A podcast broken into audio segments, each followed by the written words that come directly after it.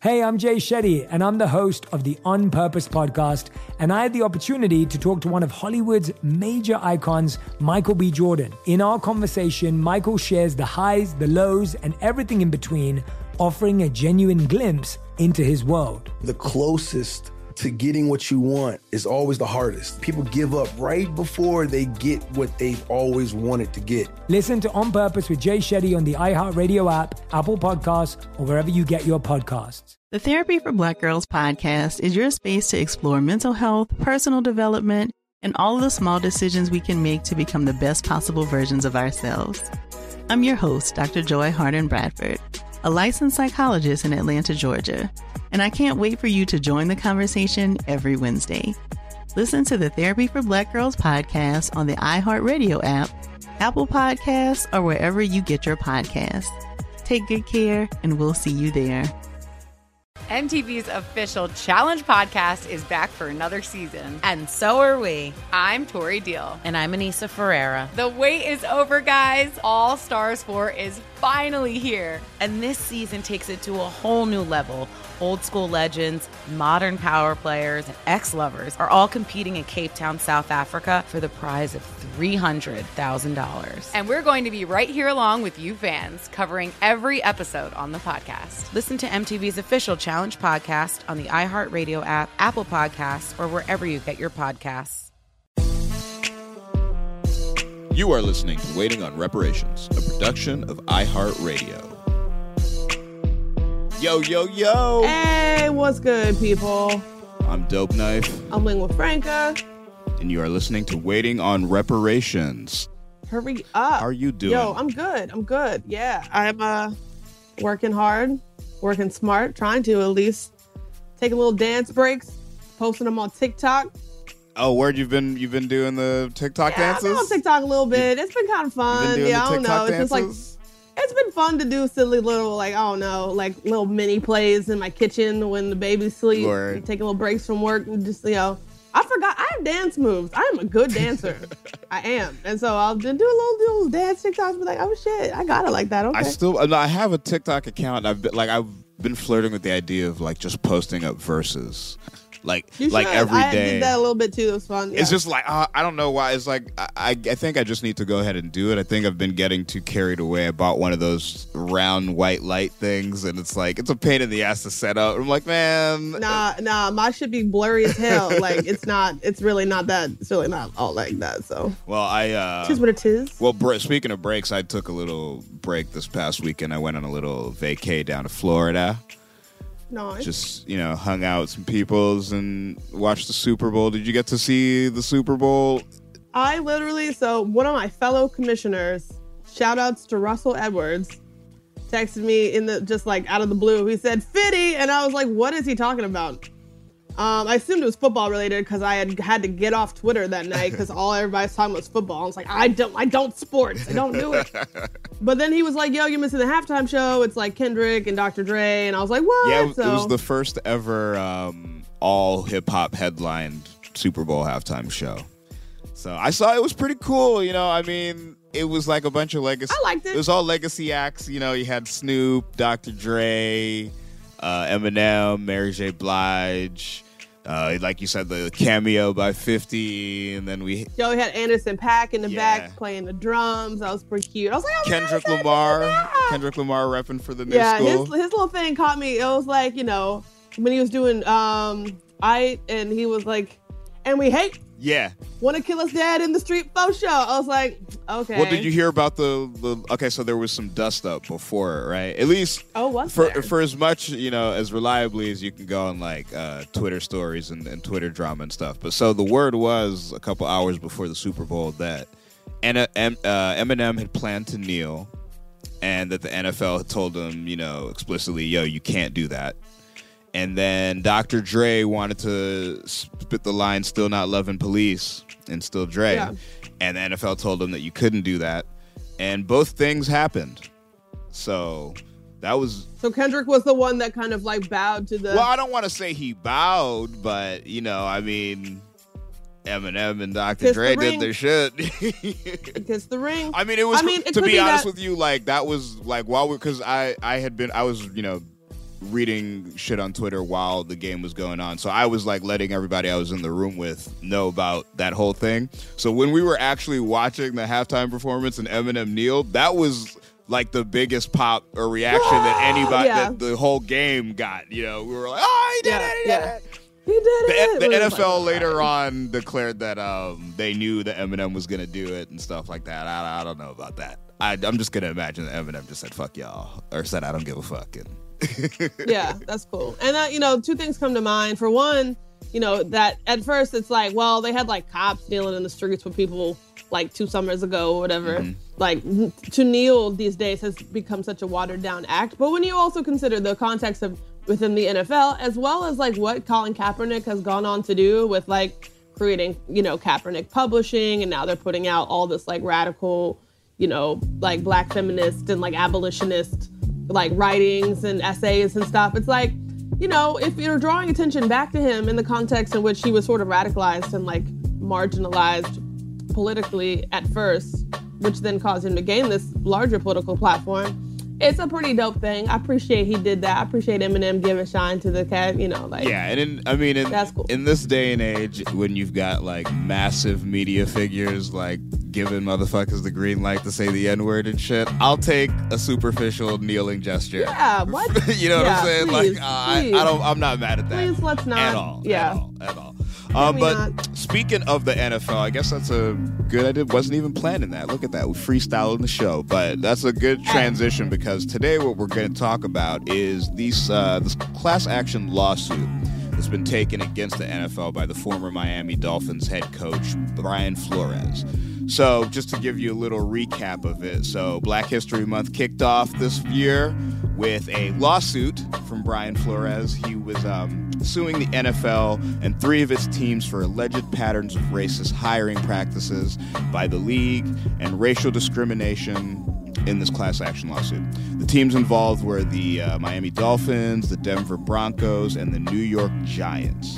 Now, there's just one active African American coach in the NFL going into next season, and that's Mike Tomlin of the Pittsburgh Steelers. Um, six of the nine vacancies leading into this hiring cycle were all they all went to white men, and the two of the final three openings went to a diverse cast of candidates. So the Texans hired Lovie Smith, who's a veteran coach, and he uh, black man, and the Dolphins hired Mike McDaniel, who is multiracial. Um, but both of those hirings came after Flores issued his lawsuit. So we are. I mean, just j- your your before because I you know I'm going to get your thoughts. Oh no, let's hit it. the jump because I got You thoughts. got thoughts? All right, we're gonna be. Oh, I got thoughts. We're gonna be back with that and more after the jump, but we're gonna try to for two. Yeah, I, I I'm not necessarily a sports ball sports person, but I do like basketball. Football's not really my thing. So for two football novices, we're gonna try to see if we can dig into this topic uh, after the jump. The Therapy for Black Girls podcast is an NAACP and Webby Award winning podcast dedicated to all things mental health, personal development, and all of the small decisions we can make to become the best possible versions of ourselves. Here, we have the conversations that help Black women decipher how their past inform who they are today and use that information to decide who they want to be moving forward. We chat about things like how to establish routines that center self care what burnout looks and feels like, and defining what aspects of our lives are making us happy and what parts are holding us back. I'm your host, Dr. Joy Harden Bradford, a licensed psychologist in Atlanta, Georgia, and I can't wait for you to join the conversation every Wednesday. Listen to the Therapy for Black Girls podcast on the iHeartRadio app, Apple Podcasts, or wherever you get your podcasts. Take good care, and we'll see you there. Hey, my name's Jay Shetty, and I'm the host of On Purpose. I just had a great conversation with Michael B. Jordan, and you can listen to it right now. Michael is known for his performances in both film and television. His breakout role was in Fruitvale Station, playing Oscar Grant, which earned him widespread praise and numerous award nominations. His portrayal of Killmonger in Marvel's Black Panther, one of my favorites, further solidified his status as one of Hollywood's leading actors, earning him widespread acclaim for his complex and compelling performance. In our conversation, Michael really opens up. You're going to love listening to it, and I can't wait for you to check it out. The closest to getting what you want is always the hardest. It's always the feeling when you're getting ready to, you know, people give up right before they get what they've always wanted to get. People quit. Listen to On Purpose with Jay Shetty on the iHeartRadio app, Apple Podcast, or wherever you get your podcasts. I'm Saleha Mohsin, and I've covered economic policy for years and reported on how it impacts people across the United States. In 2016, I saw how voters were leaning towards Trump and how so many Americans felt misunderstood by Washington. So I started the Big Take DC. We dig into how money, politics, and power shape government and the consequences for voters. It's an election year, so there's a lot of focus on the voters that TikTok is reaching. The initial reaction is like, oh, things are looking so resilient. I don't want to be too pessimistic, but I just don't see the political will down in Washington right now to, to change their tune. I think the American electorate has been signaling that it expects a rematch of the 2020 election. These are unprecedented times. With new episodes every Thursday, you can listen to the Big Take DC on the iHeartRadio app, Apple Podcasts, or wherever you get your podcasts. All right, we are back. So if you're just joining us, rewind the goddamn podcast and find out what we're talking about. now, Mariah, so what are your initial thoughts on this situation before we get into some of these facts? So the the the the facts arising about this lawsuit and the change that it has already spurred brings me back to in my work kind of like um, contemplating the value of lawsuits mm-hmm. generally because there's a lot of things that the city attorneys like plead with us not to do that sometimes we will do anyway. Because even if we get sued, it raises an important issue. And even through threats of legal action, you can force people. On the other hand, you can through threats of legal action, you can get people to do all kinds of things.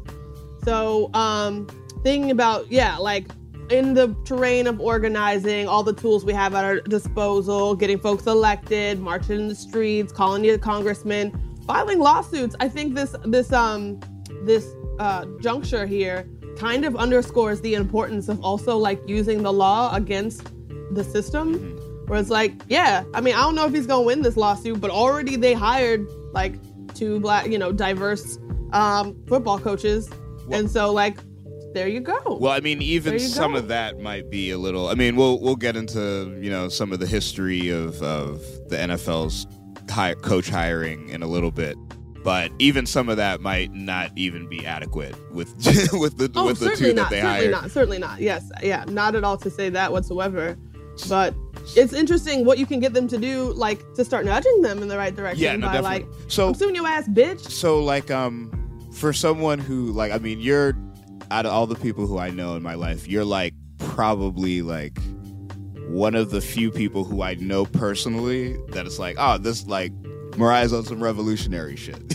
you know what I'm saying? Like, like she's actually out there like like doing the work and stuff. So for someone like you, who I consider to be or, or like uh, more on the revolutionary tip, is there any sort of um, is there any sort of like paradox created by like using the system to fight the system? Like, is, I mean, I think we have to. I mean, there's arguments on either side. See, look, there's a lot of people out here that are like, we have to organize totally separate from the state. We got to do mutual aid. We got to like, you know, build up for the revolution, whatever, whatever. You got people in the middle that see that, you know, have a more militant bent where like, oh, let's march in the street and get our ass beat by the cops. Mm-hmm. And, you know, da da da da da. And then you got folks that like fully just focus on what you can do within the system, etc. And I've seen in my time a tendency among organizers to like be purists about their way of doing things, and I get it. You you know you commit your heart to something because you think it's the right thing. Yeah.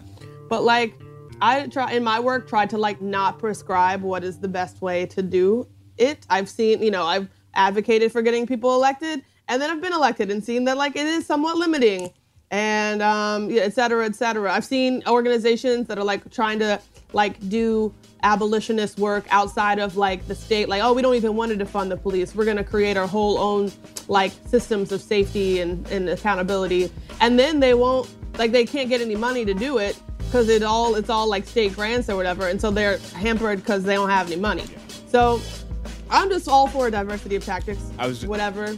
You know, just like I'm not gonna tell you what you should and shouldn't do. I'm not gonna be like, oh, filing a lawsuit doesn't really change shit, Yeah. or oh, like you anarchists out here with your, you know, soup kitchen. Like, I- just do your Just thing. exactly, Do your thing. yeah. Like, it's none of my business what y'all up to. like the same sort of thing that we were just saying about Eminem and the kneeling. It's like at this point, like any gesture helps, you know. So Right. it's- if it's gonna like get someone to like Google Colin Kaepernick again, like I was saying in the intro, and then they're like, oh, he started a publishing company, and they stumble upon like essays by Derecka Purnell or whatever. Like, that's kind of cool. And I mean, You anybody know, who so- anybody who wants to like point towards like a, another like lane of attack that's different from a lawsuit, then by all means, you know what I'm saying? Like, point it out or go do it, you know. But like, don't hate on Yeah. anybody else's strategy. And there's already there's already precedent in you know going back to 2020 once again where um, uh, basketball players started striking and like refusing to play, right?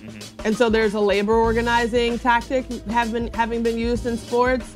Now we're trying out lawsuits. Like who knows who knows what's next? I'm excited to see like if people are really serious about this and they don't just sort of succumb to meager oh, succumb to meager like uh like oh you know head pats as as you know solutions and justice i don't know let's see let's see what they try next i don't know so, cool. no, I'm sorry, did I cut you off? No no you good Okay, so per NFL.com, only five of the last 36 head coaching openings have gone to black men. This is an unacceptable, quote unquote, reality, as said by the NFL commissioner Roger Goodell, who acknowledged that. Who acknowledged this four days after the league had said of Flores's claims were without merit. Now, Goodell was asked about the discrepancy between the two comments, and he said, It's a good question, which I've asked our office.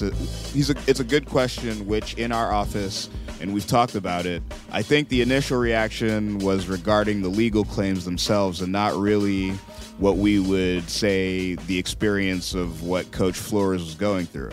And that's what.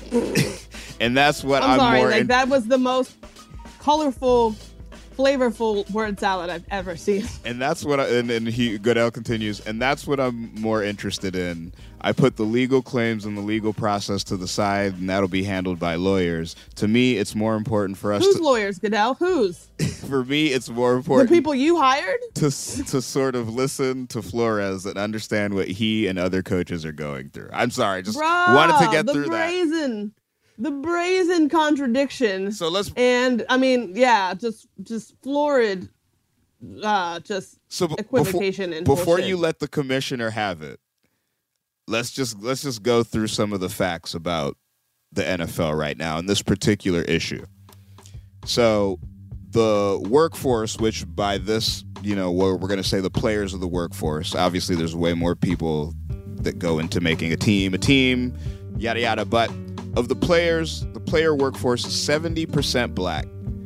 The assistant coaches who that is drawn from the players that's 40% black then currently we have two black head coaches. I only say two black because uh, the third guy is listed as multiracial and not as black. So we have two black head coaches and zero black owners and there are 32 teams. Mariah?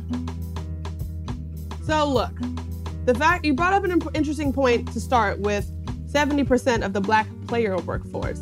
Because um I am curious because this is even this suit is even brought about by like the mid-tier person, right? Like a like a team like a no, uh, Brian, he's a- Brian Flores was a head coach. He was a head coach this past. head coach. He was a head Right, coach so this he's past not- season. Yeah. Right. So he's not a team owner. He's not like a shareholder or something. He's like kind of like a middle management The dude. the coaches- from in the grand in the grand Yeah, scheme of the, the coaches right? are management, but they're definitely in this for the, in terms of this discussion, they're labor. They're labor. Yeah. Right. Right. They don't run the NFL. Yeah, they don't own the team. so- or you have stakes in it or anything like that. I think this is very this echoes in many ways what we see sometimes in like like larger labor organizing movements. Okay, take for example what's going on with Starbucks right now. Like, you know, the first Starbucks unionized in December, Like ever since then, like a thousand workers at Starbucks all across the country have filed for having union elections. It's like the wi- the wildfire is the wildfiriest spreadingest like labor movement in recent history, right? But you think about the kinds of peoples that Starbucks wants to hire to manage their image as like very like forward thinking liberal kind of thing. They're hiring a lot of like college grads, they're hiring a lot of artists, a lot of people that, you know, identify with like the Black Lives Matter movement.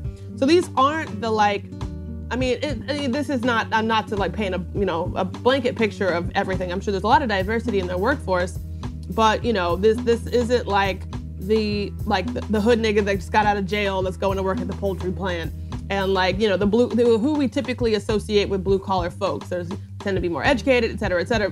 And so those are the folks that uh, like will advocate for getting theirs more so than the folks at the real about like the bottom bottom like that really need like shit. Mm-hmm. So the, th- like I don't know what the role of the players is in all this, especially and we're not even talking about the folks that you know Like- clean the clean the clean the cleats The and water like mop boys the, and the the water cheerleaders boys, and- the yeah. cheerleaders mopping the locker room floor. I do think so. Those people are completely left out of the conversation, and the, someone who's like in the middle, like you know, ha- like you know, has a sense of more, has slightly more privilege than other folks, is the one that's coming for theirs. Well, I think that's what makes uh, conversations like this hard. I think the the reason why it's like hard for like these sort of like topics to kind of blow up as being a large labor issue because ultimately, you know, Brian Flores just got paid like three million dollars for the season. You know, I mean, ultimately, we're talking about Yeah, rich people exactly. That's what I'm trying to get about. more of theirs at the yeah at the end of the day. So we have to take the conversation with that prism or that grain of salt or whatever. That you know, it's rich people arguing amongst themselves, even though there is Right. like a, a further you know racial and, and economic divide that you can dig into it. But it's a bunch of rich be dudes. clear.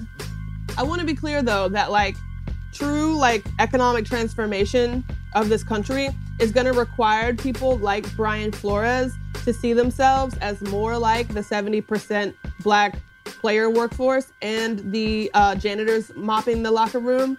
The, to realize he's more like them than the people that really run shit. Well, in Um, in his in his def- in I don't even know if this is his defense because you weren't attacking him, but something that uh, aspect of football that you might not know if you don't like watch it or if you don't know like the inner workings of it.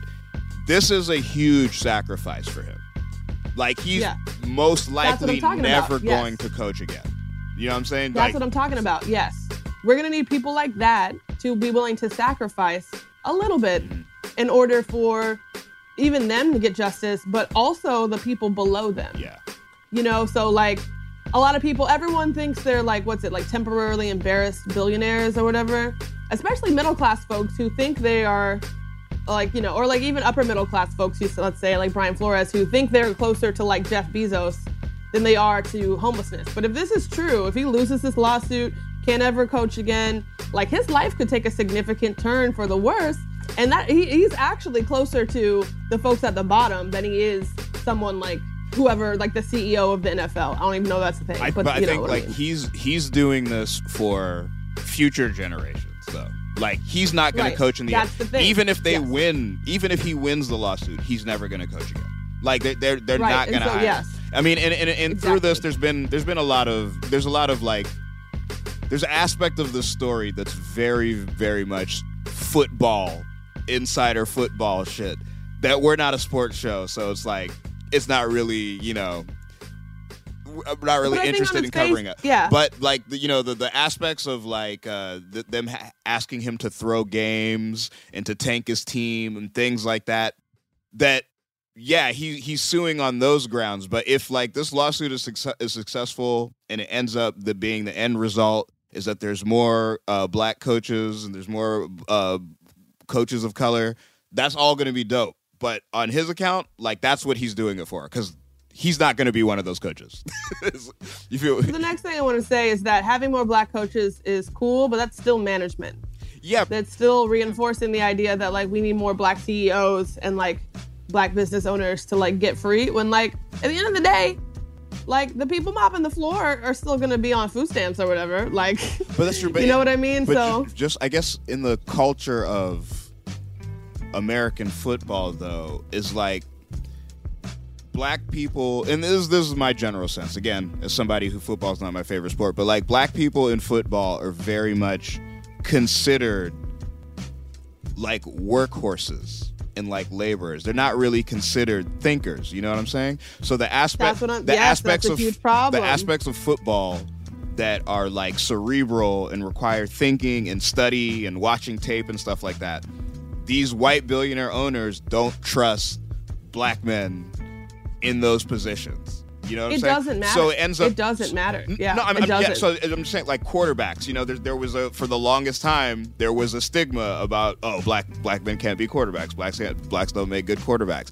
That's kind of been shattered now. But even in shattering that, like a lot of those, a- a lot of those stigmas still persist. You know what I'm saying? And I, I don't think that anything like this is really going to change until the ownership changes. But then again, like I said, it's like you're that argument is an argument for yeah, we need more black billionaires. You know what I mean?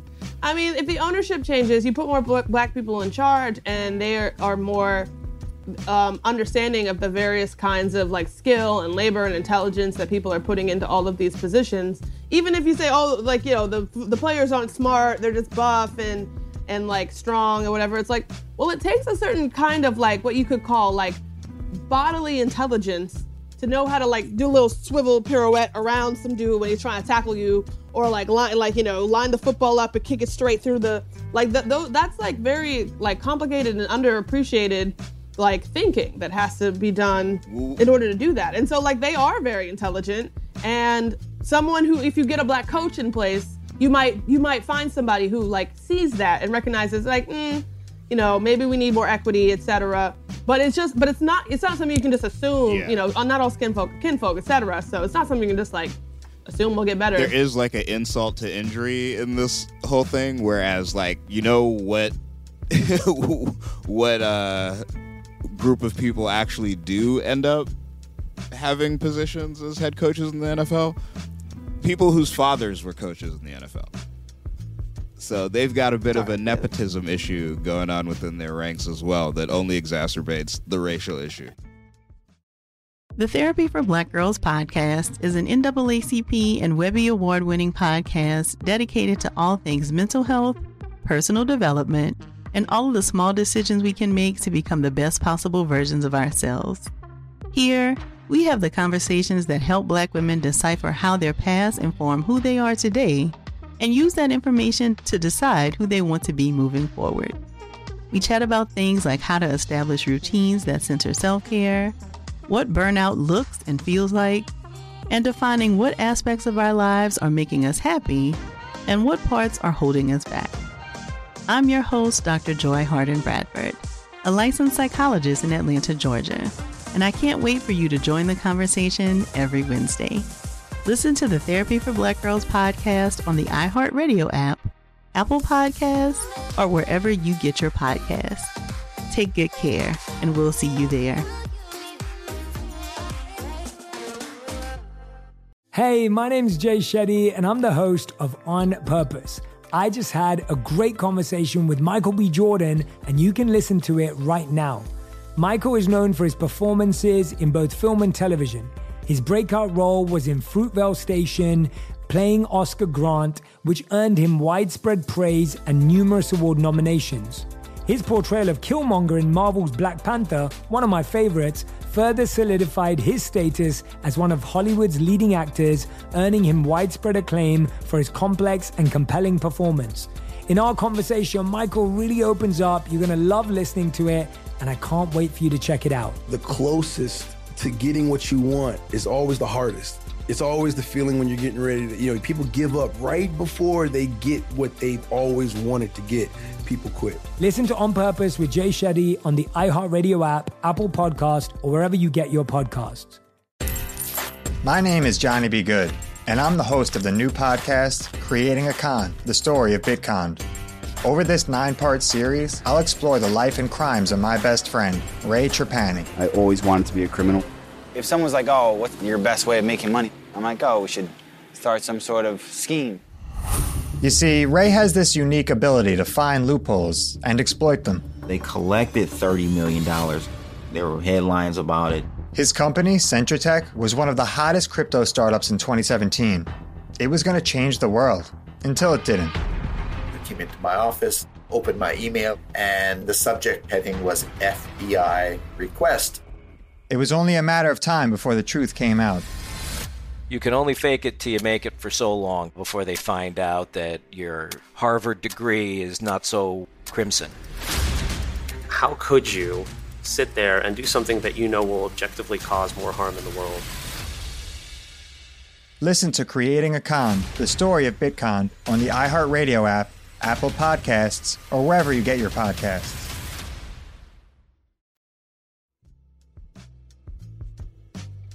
But let's get back into some of these uh, facts. So,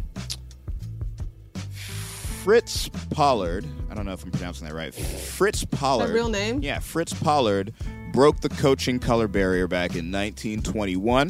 Man, 1921, the early days was an interesting time for naming your children. I mean, my kid's name Aesop. Who am I to fucking talk? Fritz Pollard. But it took it took an additional 68 years before Art Shell became years? the second black uh, man to lead a team. So I don't know how many of y'all out there are familiar with something called the Rooney Rule. Are you familiar with the Rooney Rule at all in terms of football? Mariah? No, I have never heard of that. Yeah. Okay, so the Rooney Rule was developed in 2003, 2002. So it is the uh, National Football League policy that requires league teams to interview ethnic minority candidates for head coaching and senior football operation job. It is an example of affirmative action, even though there is no hiring quota or hiring preference given to minorities. It's only an hmm. interviewing quota. It was created in two as a, it was created as a reaction to the 2002 firings of head coach Tony Dungy of the Tampa Bay Buccaneers and Dennis Green of the Minnesota Vikings, both black. At the mm-hmm. time when Dungy had a winning record and Green had just had his first losing season in 10 years. Shortly afterwards, U.S. civil rights attorney Cyrus Mehri and hmm. Johnnie Cochran released a study showing black head coaches, despite winning at a higher percentage of games, were less likely to be hired and more likely to be fired than their white counterparts.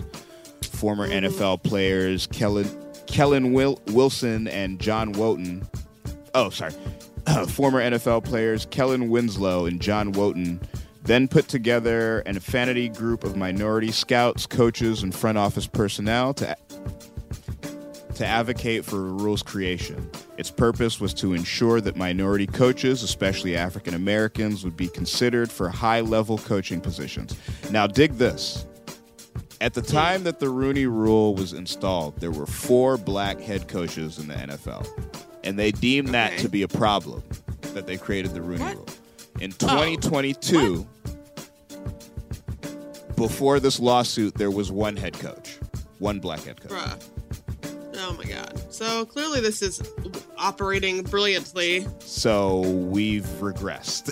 and the Rooney Rule obviously didn't work. Love that for What are your us. thoughts on that? Love that for us. Well, I mean, first of all, I think it's really cool that they did have sort of like a collective organizing project of getting together these scouts, these front office personnel to make a demand, you know, to like ask them to make things better. But I mean, ultimately, it does seem like it was a superficial Okay. measure.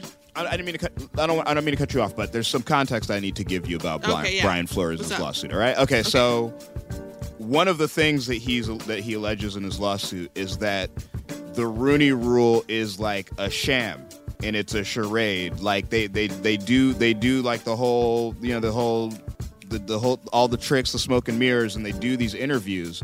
But at the end of the day, they don't have any intention of hiring these black Oh, yeah. coaches or the diverse coaches that they're seeing. So they're not even coming into the interview process with a fair shake. One of the things, one of the examples was, um, so you know, you've heard the famous coach Bill Belichick. You've heard that name? Yeah, yeah. yeah. Okay, so Brian Flores was an assistant coach, I believe, underneath Bill Belichick. Uh-huh. So when uh, uh, Brian Flores and another coach who also was an assistant under Bill Belichick, they were both vying for the same job. And Bill Belichick hit up Brian Flores, congratulating him for the job Yeah, I when did. he thought did. he was texting the other dude. I did hear and this about was this. like four or five days before it was announced that that other dude got the job. Bro, what? People try to say, oh, the coaches are smart, there's so much strategy, and the players are dumb, but like, that's dumb. So so in other in other words, yeah. they knew they were gonna give the job to the white guy, and they had already spread that that word had already gone through to the people who needed to know, and they accidentally and and you know I don't know how much involvement. Bill, I'm not trying to paint Bill Bill Belichick as a bad guy or anything like that, but Bill Belichick accidentally hit up the black guy to be like, "Hey, congratulations on getting the job that he was getting ready to go interview for."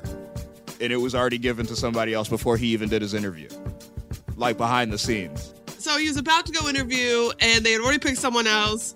I mean, it, it you know the the I don't want to be the one to like, you know, be like, "Oh man, there needs to be more uh, black owners," but at the end of the day, if in this particular situation with this particular problem, if we're, if, you know, we're, we're, we've got to overlook, we've got to overlook the, you know, a lot of other things to focus on this aspect of the players and coaches and ownership and stuff like that. Like you said, there's a lot of people on the lower rung who aren't even being mentioned in this labor dispute. But But yeah, I mean, I think that like rep- it comes back to the fundamental question of like, does representation equal liberation? Because I think getting black coaches in there might give us the opportunity for them to like see the value of the lower folks, see the value in the players, see you know how to be culturally responsive and implement some of that into their coaching. But they might get some black coaches in there that are like, yo, I've got my bag, fuck y'all, and not do anything to help advance the conditions in the league. And so, I mean, yes, it's better to have black owners, I guess, but that does not ensure that we are implementing fairer policies for everyone else involved. They could also just kind of reproduce the current situation that all of them are experiencing. then you're gonna like this next part. Oh, uh oh. because leaders of the NAACP, the National Coalition on Black Civic Participation, the National Action Network, and the National African American Clergy Network Mhm. have requested to meet with the league's commissioner, Roger Goodell. And the leaders have called on Goodell to replace the existing rule and for the uh, league to examine the specific recruiting and hiring procedures when it comes to its executive and coaching positions. The Mhm. group also called for meaningful consequences for teams that do not abide by the rules. Meaningful Their statement says, however well intentioned the effect the Rooney Rule has been for team decision makers to regard interviewer interviews with candidates of color or, or interviews with candidates of color as an extraneous step rather than an integral part of the hiring process. Yep. I see this all the time in city contracts where we can't, per state law, like tell them. We can't, by state law, tell them that like they have to hire a certain number of minorities or pay even a certain kind of wage. So we can ask them nicely to put in a good faith effort to do so. And so recently, this cat called me up talking about how you know for this big arena project here um, we had we had like put in a contract that they needed to put in a good faith effort to hire minority contractors. And his friend they called him up like yo i went to their like recruiting luncheon or something and there was literally just a whole bunch of white people the only black person there and like i don't are, are they going to follow up with him? Like you know really they just you know check the box of like oh we tried and there's no accountability. So I do think, you know, beefing up the Rooney rule by like saying they have to actually hire a certain amount of people like makes a lot more sense than just like asking them to put in a good faith effort when really it ends up being a superficial effort to recruit people for these positions and take, you know, take them seriously as candidates. Yeah. And I mean, and then the, owners like I like that part about making them, you know, making some some penalties if they don't do it or if they violate shit. But it's like, what can what penalties can you do? I mean, there's only 33 of these positions, these owner positions in the world. You know what I'm saying? Like, I mean, and we just got to consider like the NFL is like a money accountable? Yeah. making Like cultural phenomenon of an entity and shit like that. Yeah. There's only 33, 32 of these owner Period. positions, and every last person who has the position is a billionaire.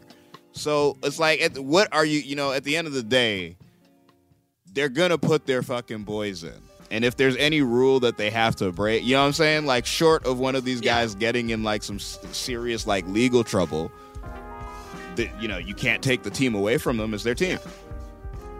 So, uh, uh, And this is why we should take the teams away from them and collectivize the NFL. Seize the means of production, let the owners it be the workers, be the folks out there quarterbacking and kicking and putting the thing through the thing, Um, and the oh, people got this, uh, mopping the locker room. Just collective ownership and management. No more racism. Utopia. It'd be great. Let's go. Get it, Brian Flores. Be the leader. We got a Al Oh, boy. Sharpton quote. So, um, the National Action Mm-hmm. Network, uh, their founder Al Sharpton said the organization will be approaching states and municipalities to stop public funding and tax incentives to NFL stadiums until the goals presented by the leaders are met. So, Well, we should do that anyway. I mean, like, why are we publicly funding like arenas that are making these billionaires billions of dollars? but in a nutshell, you know, it doesn't look good. No. And and shout out to Brian Flores for shining the spotlight on Good on this, you, especially in Black History Month. I can't help but think that that was done on purpose. I like the symbolism. fist is up. Um, yeah, there's a lot of stud, stud, and buck, and Oh God, yeah. There's uh, so much of that. The workhorse and like he's a you know like you know he's a brute. I mean, okay, it's it's not Oh, like slavery, slavery, but like yo, r- r- conservatives hate when you make the slavery and NFL comparisons and I mean, like like let's be clear. Look, yo, no one is making a literal comparison of chattel slavery in the NFL. So please, it's an analogy. It is an analogy. I'm not trying to say that it is actual slavery because these people are making millions, but like the, yeah, the- yeah, this- yeah. I mean that, that and, and that's that's that's where you know if you're getting paid, you're not a slave. Yeah, there's But like a certain the I mean the comparisons are fair to make if they're there. I mean I've I've heard I've seen uh, some foot like pro football players and pro basketball players like talking, and the one dude was like, "Yo, man, the in the NFL, the relationship that the players have with the owner." Is kind of like some slavery shit. It's like it's the it's the most it's the furthest It- removed yeah, from the owner that you get is in the NFL. You know what I'm saying? Where it's like really Right, it- it they're up there and you're down here, catch the ball, nigga, run. You know, and it's like like you don't really interact with them at all. So he's like, it really does end up kind of feeling like you're a fucking buck out there on an auction block, and then. You know, whether it's coincidence or not, you look at the combines when they're testing out the new recruits and, and the people are going to be drafted and shit like that.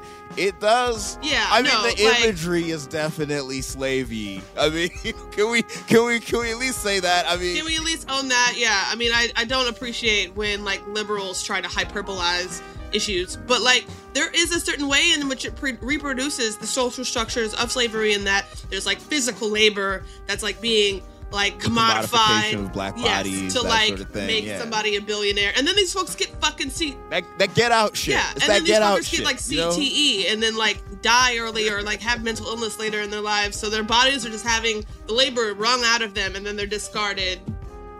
Oh, speaking of uh, P- uh, Peele, did you did you see the Jordan Peele? Did you see the trailer for his Oh. new joint with Keke Palmer? Nah, what's It's called Nope. what? Nah? What? What? What? It looks it's like it looks like signs with black people, Hmm. which I'm I'm, I'm for. I'm with it. I'm with it. Let's just yeah, let's make remake all the greats with black people. I, I he needs to he needs to start with the titles though. Like oh what? Come on! What? What are you even talking about? We're gonna need to get some regular titles though. No more, no more us and nope.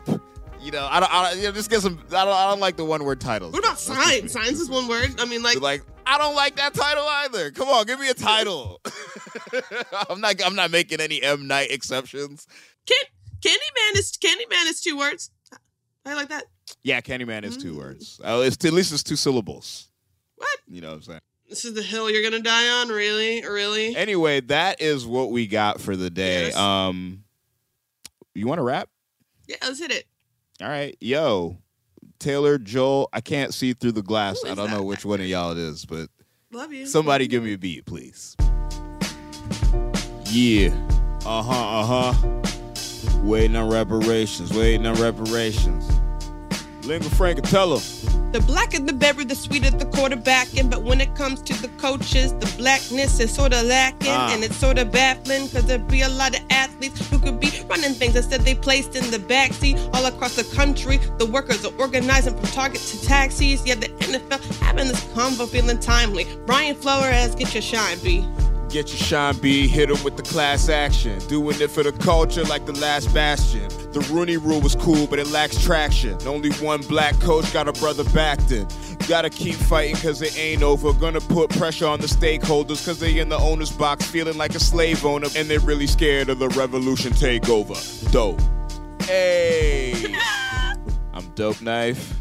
I'm Lingua Franca. And you have been listening to Waiting on Reparations, mofo. Have a good week. See you next time. Mwah.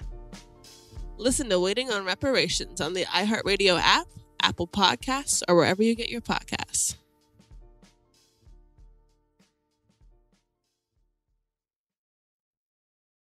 Hey, I'm Jay Shetty, and I'm the host of the On Purpose podcast. And I had the opportunity to talk to one of Hollywood's major icons, Michael B. Jordan. In our conversation, Michael shares the highs, the lows, and everything in between, offering a genuine glimpse into his world. The closest to getting what you want is always the hardest. People give up right before they get what they've always wanted to get. Listen to On Purpose with Jay Shetty on the iHeartRadio app, Apple Podcasts, or wherever you get your podcasts. The Therapy for Black Girls podcast is your space to explore mental health, personal development, and all of the small decisions we can make to become the best possible versions of ourselves. I'm your host, Dr. Joy Harden Bradford, a licensed psychologist in Atlanta, Georgia, and I can't wait for you to join the conversation every Wednesday. Listen to the Therapy for Black Girls podcast on the iHeartRadio app, Apple Podcasts, or wherever you get your podcasts. Take good care, and we'll see you there. I'm Johnny B. Good, the host of the podcast Creating a Con, the story of Bitcon. This podcast dives deep into the story of Ray Trapani and his company Centra Tech. I'll explore how three 20 somethings built a company out of lies, deceit, and greed. I've been saying since a very young age that I was going to be a millionaire. If someone's like, oh, what's your best way of making money? I'm like, oh, we should start some sort of scheme. Listen to Creating a Con, the story of Bitcoin, on the iHeartRadio app, Apple Podcasts, or wherever you get your podcasts.